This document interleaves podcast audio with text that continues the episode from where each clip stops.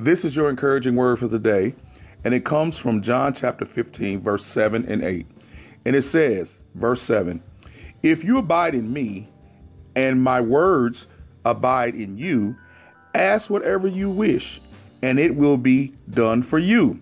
And then verse 8 says, By this my Father is glorified, that you bear much fruit and so prove to be my disciples.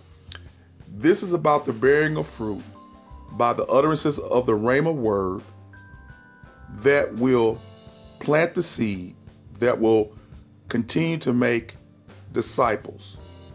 The word is like a seed and it needs to be uttered. This is not about the Rhema. This is about the Rhema word and not about the Logos. The Logos is the mindset of Christ. But we can kind of infer that with this. It says, if you abide in me and I in you.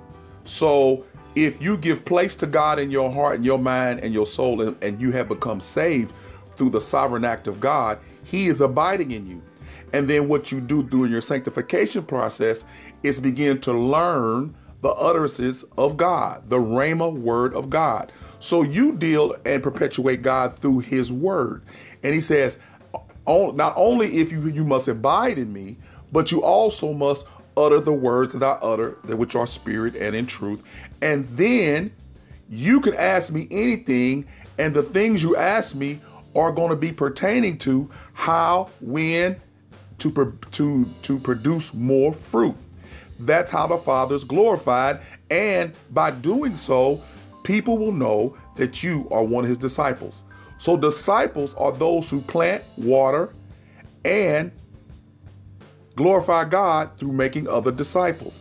This is not about asking anything and everything you want and God to give it to you.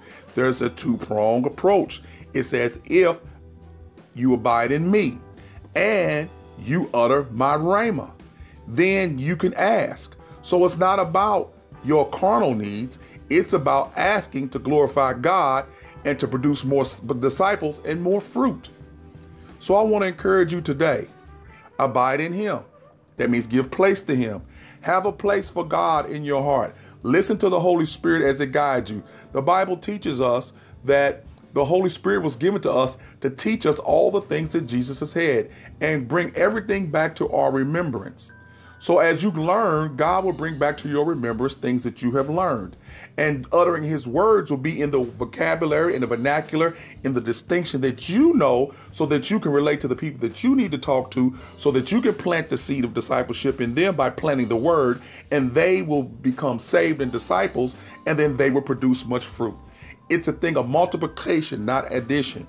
You will continue to grow, you continue to produce, and you will produce much fruit.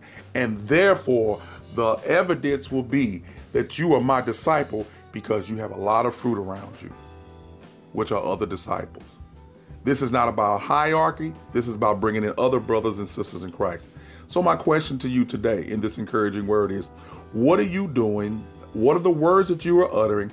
Are they the Rhema words of God that will plant the seed to bring people to Christ? This is Pastor Teacher Dr. James Sutton of Walk in True Christian Fellowship Church. Be encouraged, be blessed, and plant the Rhema word so that there be much fruit and that God will be glorified and everybody will know that you are one of Jesus' disciples. Be encouraged, be blessed. Peace.